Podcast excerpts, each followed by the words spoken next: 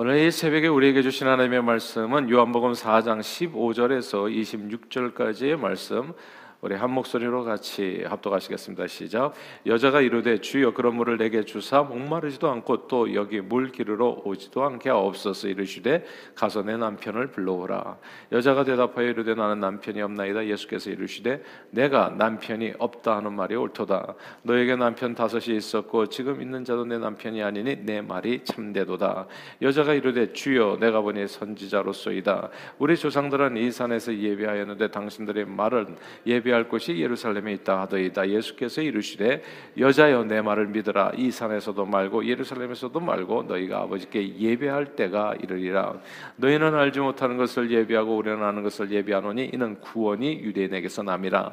아버지께 참되게 예배하는 자들은 영과 진리로 예배할 때가 오나니 곧 이때라. 아버지께서는 자기에게 이렇게 예배하는 자들을 찾으시느니라. 하나님은 영이시니 예배하는 자가 영과 진리로 예배할지니라. 여자가 이르되 메시아 곧 그리스도라 하는 이가 오실 줄을 내가 아노니 그가 오시면 모든 것을 우리에게 알려 주시리이다. 예수께서 이르시되 내가 말하는 내가 그라 하시니라. 아멘.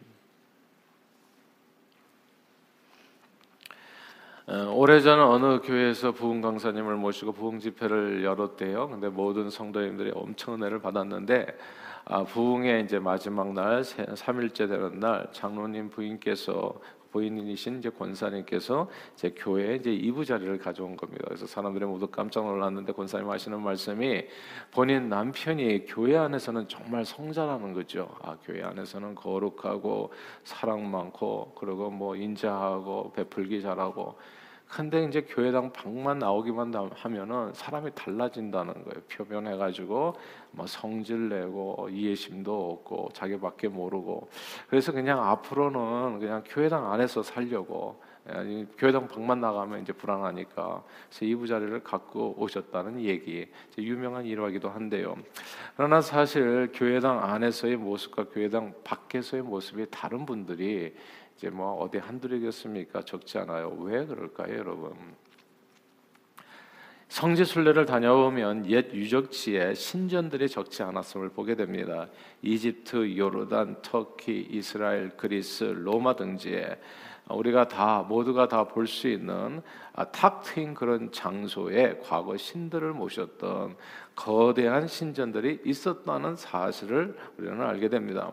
사람들은 영험 있다고 그렇게 믿어지는 신들을 예배하기 위해서 신전에 나갔습니다. 그 신들에게는 또 이름이 있었죠. 신들 신전만 있었던 게 아니라 그 신들을 어, 그 모시는 그 신전 안에는 신들에게 우상들이 세워져 있는데 다 이름들이 있는 거예요. 제우스, 헤르메스, 헤라, 포세이돈, 아폴론, 그리고 뭐 아테나, 뭐 에로스, 아프로디테, 다이애나 등등의 이렇게 신들의 이름이 쭉 있는 겁니다. 아, 사람들은 자기들이 만든 신전에 이 신들을 깎아서 그렇게 만들어 모셔놓고 그 신들을 섬겼습니다. 세상 모든 신들은 이름이 있었고 하는 일들이 서로 이제 조금씩 조금씩 달랐습니다. 그런데 천지를 만드신 창조주 하나님, 그러니까 진짜 신이죠. 예. 진짜 하나님은 이름이 없는 거예요. 이름이.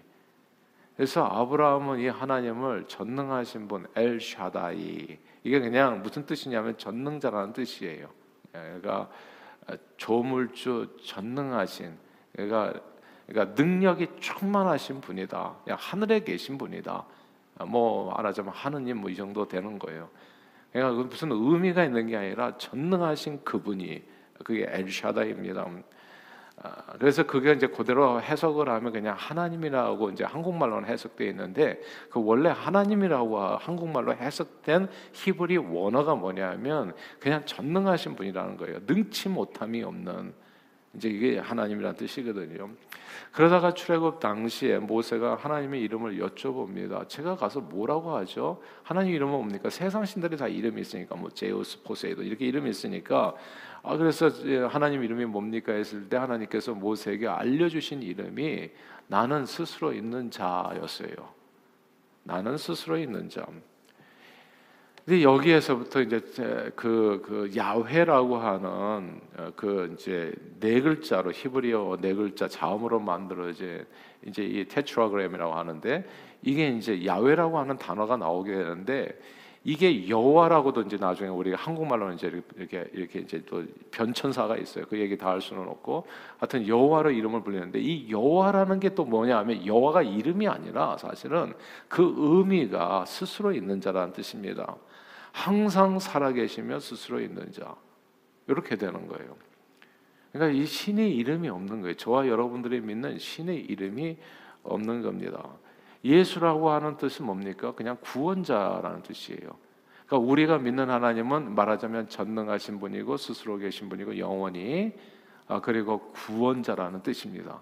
그냥 그분이 우리가 믿는 그 하나님이에요. 하나님은 언제 어디서나 항상 살아가셔서 홀로 영원하신 하나님 그리고 우리 인생을 사랑하시고 구원하시는 분 이제 이분인데 이런 분이다 보니까 신전이 필요가 없는 거예요. 그러니까 어디 그러니까 언제 어디서나 계시니까 무슨 신전에 모셔둘 이유가 없는 거죠, 사실은.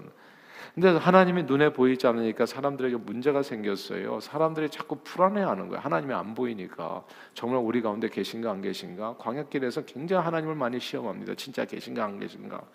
그래서 진짜 하나님께서 우리 부족한 그러니까 이렇게 의심 많은 인생들을 위해서 모세를 통해서 허락해 주신 아, 일종의 말하자면 그 그 뭐라 그럴까요? 하나님 거하시는 처소가 성막이었던 겁니다. 성막이 오니까 그제서 사람들은 아 하나님 우리 가운데 계시는구나 눈에 보이니까 성막은 눈에 보이지 않는 하나님을 눈에 보이게 하는 성스러운 장소였습니다. 이 성막은 이방 신전처럼 어느 한 곳에 고정된 장소가 아니라 늘 이스라엘 백성들과 함께 움직였습니다. 하나 함께 항상 나와 함께 언제 어디서나 계시는 하나님 그런 의미거든요. 그런데 다윗 왕 때 하나님의 처소를 지을 생각을 다윗이 해내고 그의 아들 솔로몬이 하나님을 위해서 아름답고 화려한 성전을 짓게 됩니다. 드디어 하나님은 언제 어디서나 계셨는데 이제 하나님이 거하시는 장소가 생긴 거예요. 근데 시간이 흐르면서 이 성전이라고 하는 이 일종의 신전이죠 말하자면 신이 계신 그곳. 예. 이 성전은 하나님을 가두는 감옥처럼 변, 변질되어 갑니다. 성전이 없었을 때 사람들은 언제 어디서나 항상 살아계시며 스스로 존재하셔서 우리와 함께 하시는 하나님을 예배할 수 있었습니다. 언제 어디서나 예배했어요. 아브라함은 이사를 갈 때마다 바로 그 장소에서 제단을 쌓고 하나님을 예배했습니다. 여호와 이름을 부르면서 언제 어디서나 야곱도 베델, 베델에서 하나님을 예배했고 그러니까 이게 도망갈 때 에서의 눈을 피해서 그리고 요셉은 애굽 땅에서 하나님을 예배했습니다. 성전이 없었을 때 사람들은 언제 어디서나 하나님을 무릎 꿇고 예배했어요. 그 전능하신 하나님을 의지했습니다. 근데 성전이 생기고 나서부터 사람들은 성전에서의 삶과 성전 안에서의 삶과 성전 밖의 삶이 조금씩 조금씩 나중에는 크게 달라지기 시작했어요. 성전 안에서는 그렇게 거룩할 수가 없는데 성전 밖에서는 하나님을 모르는 세상 사람들과 별 차이 없는 삶을 살기 시작했다는 겁니다. 성전 안에서는 거룩하고 사랑 많고 친절하고 따뜻한데 성전 밖에서만 나가면 차갑고 냉정하고 화잘 내고 미움과 질투가 많고 삶도 막 지저분하고 하루는 그래서요 이런 일들이 이제 이렇게 이게 아주 만연해졌을 때 예수님이 오셨잖아요. 이제 예수님이 딱 오셔가지고 이 땅에 이제 이렇게 많은 공생의 사역을 하실 때 하루는 어떤 율법 교사가 예수님께 나와서 어찌하여 영생을 얻을 수 있습니까? 물었습니다. 그런 자신을 옳게 보이려고 누가 내 이웃입니까? 이렇게 물었던 거예요. 하나님 사랑, 이웃 사랑 얘기한 다음에 누가 내 이웃입니까? 그때 예수님께서 들었던 비유가 굉장히 중요합니다. 선한 사마리아인의 이야기였어요. 이런 얘기죠. 한 사람이 여리고로 내려가다가 강도를 만나서 피를 흘리면서 거반 죽게 된 겁니다. 근데 마침 그 옆을 누가 제사장이 지나가는 거예요. 근데 제사장이 그것을 보고도 그냥 그 자리를 지나쳐가고 또 조금 후에는 또 레위인이 또 마침 또 그 옆을 지나가다가 그 사람을 보고 피 흘리는 것을 보고 또 지나가게 됩니다. 이 제사장 레위인. 근데 대신에 세 번째 사람이 등장하는데 평소 유대인들이 멸시하고 무시했던 사마리아 여인처럼 한 사마리아 사람이 그를 보고 불쌍히 여겨서 자기 비용을 대서 그를 치료해 줍니다. 그때 예수님께서 율법 교사에게 다시 되묻지요. 누가 이 강도 만난 자의 이웃이 되겠는가? 그때 자비를 베푼 자는이다. 주님이 결론을 짓습니다. 가서 너도 이와 같이 행하라. 제사장과 레위인이 누굽니까? 성전 안에서 성전에서 어, 정말 사람들이 주님께 제사 드리고 예배하는 것을 돕는 일을 하는 사람들이 제사장과 레위인입니다. 누구보다도 거룩하게, 누구보다도 뭐 진실하게, 그리고 누구보다도 뭐 바르게 그렇게 살아간다고 자부하는 사람들이 제사장 레위인들이에요. 아마도 저들은 거룩한 성전 예배, 성전 제사를 준비하기 위해서 예루살렘에서 드리는 그 예배, 예루살렘이라고 하는 그 장소에서 그것도 예루살렘 안에 있는 성전이라고 하는 가장 거룩한 그 장소에서 드리는 예배를 위해서 현재 내 삶에서 피를 흘리며 죽어가는 사람들을 외면하는 겁니다. 왜냐하면 그 사람을 만졌다가는 성전 안에서 예배가 안 될 것 같아서요. 부정한 사람, 피를 흘린 사람 부정한 사람인데 부정한 피를 이렇게 묻히고서 성전에서 예배드릴 수 없잖아요. 성전 예배에 대한 율법 조항, 부정한 사람은 성전에서 예배드릴 수 없다. 이런 율법 조항을 철저하게 지키려고 한 나머지 율법이 더 중요한 바 의로움과 사랑과 그리고 믿음은 의와인 것이니죠. 다 잊어버린 거예요.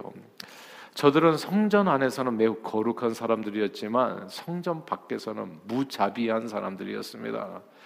오늘 본문에서요 사마리아 여인이 예수님께 이 성전 예배에 대해서 물어봐요. 유대인들은 예루살렘 성전에서 하나님을 예배하고 우리들은 이곳 그리심 산에서 예배하는데 어느 장소에서 예배하는 것이 더 옳습니까? 라고 묻는 질문이에요. 그때 예수님의 답은 장소는 죄송하지만 미안하지만 일도 중요하지 않다.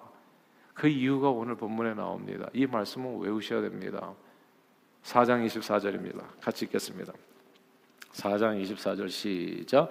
하나님은 영이시니 예배하는 자가 영과 진리로 예배할지니라. 아멘. 여기서 하나님은 영이시라 이 구절을 주목해야 돼 마음에 담으셔야 됩니다.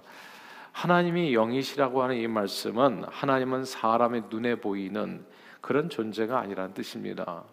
눈에 보이는 하나님의 가장 큰 단점이 뭔지 아세요?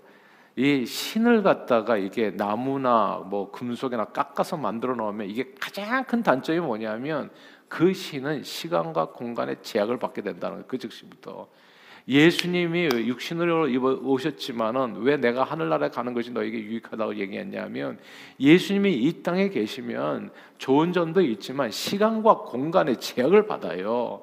예수님이 갈릴리에 있는 동안에는 한국에 있는 사람은 예수님을 모르고 산다고요. 그러니까 예수님이 내가 올라가야 성령이 오셔야 너에게 더 좋다. 하나님은 영이셔야 된다고요. 이유는 뭐냐면 육신을 가지고 있으면 어떤 물체가 있으면 이게 시간과 공간의 제약을 받는 진짜 어마어마한 단점이 생기는 거예요. 그러니까 어, 무소부재라고 하나요? 제가 한 사람을 예수님이 만나면 다른 사람은 못 만나는 거예요. 갈릴리에 계시면 유대 사람들은 예수님을 모르는 겁니다. 근데 이, 이 하나님이 영이시라는 게 뭐냐면 언제 어디서나 계시다는 거. 신전에 만들어진 모든 로마 아, 그리스 로마 신들의 단점은 그들이 다 시간과 공간의 제약을 받는 눈에 보이는 존재들이기 때문입니다.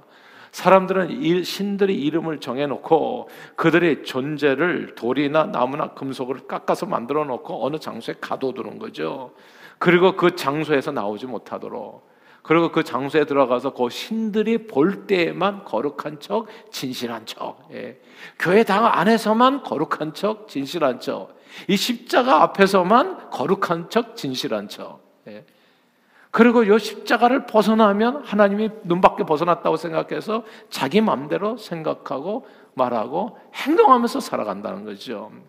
그러나 저와 여러분들이 그렇게 살지 말라는 게 이 얘기가 저와 여러분들의 하나님은 영이시라고 스스로를 속이지 말라. 우리 하나님은 영이시다.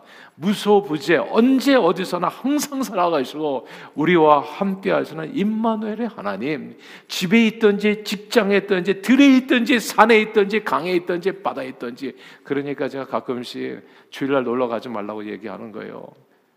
그러니까 하나님의 눈을 벗어나서 살 길이 없어요. 그게 자기가 착각하는 거지. 뭐 성전을 이렇게 벗어나면 하나님의 눈길을 벗어났다고 이게 오해라는 거죠. 예루살렘 성전 그리심산 성전께 일도 중요하지 하나님은 언제 어디서나 너를 살펴본다. 하나님은 영이시다는 뜻입니다.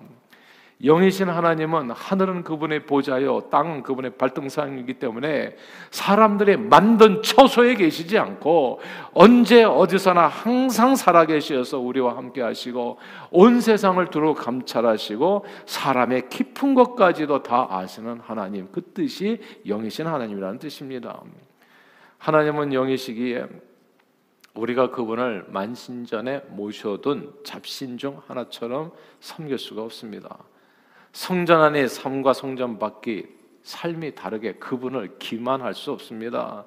주님은 코람데오 우리가 언제 어디서나 은밀히 우리의 삶을 다 보시고 아시는 그 하나님 앞에서 성전 안이나 성전 밖의 삶이 갖기를 원하십니다. 이것이 영과 진리로 드리는 예배입니다. 하나님께서 기뻐하시는 예배는 길가에 피 흘리며 죽어가는 이웃을 외면하면서 드리는 레위인과 제사장의 성전 예배가 아니라 비록 이방인의 신분일지라도 길가에서 피 흘리며 죽어가는 이웃을 살리기 위해서 성심을 다한 사마리아 사람의 그 삶을 예배로 받으셨어요. 예수님이 이렇게 얘기하잖아요. 은밀히 보시는 하나님 앞에서 뭐 금식을 하든지 기도를 하든지 구제를 하든지 은밀히 보시는 하나님 앞에서 하나님은 영이시기 때문에 골방에 문을 닫아놓고 기도한다고 할지라도 은밀히 보시는 하나님은 영이시기 때문에 하나님은 다 아신다 보신다는 얘기입니다. 영이신 우리 하나님은 우리들의 성전 안의 삶과 성전 밖의 삶이 언제 어디서나 갖기를 원하십니다. 너무나 달라가지고 교회당 안에 이부자리를 가져올 정도가 되면 안 되지요. 영이신 하나님은 늘 불꽃 같은 눈동자로 우리의 삶을 살피십니다. 그러니까 여러분 직장 생활 하시든지 사회에서 뭐 사업을 하시든지 사람을 만나시든지 그때 영이신 하나님이 함께 하신다. 그 전능자가 함께 한다를 꼭 기억하십시오. 삶으로 드리는 예배 얘기하는 겁니다.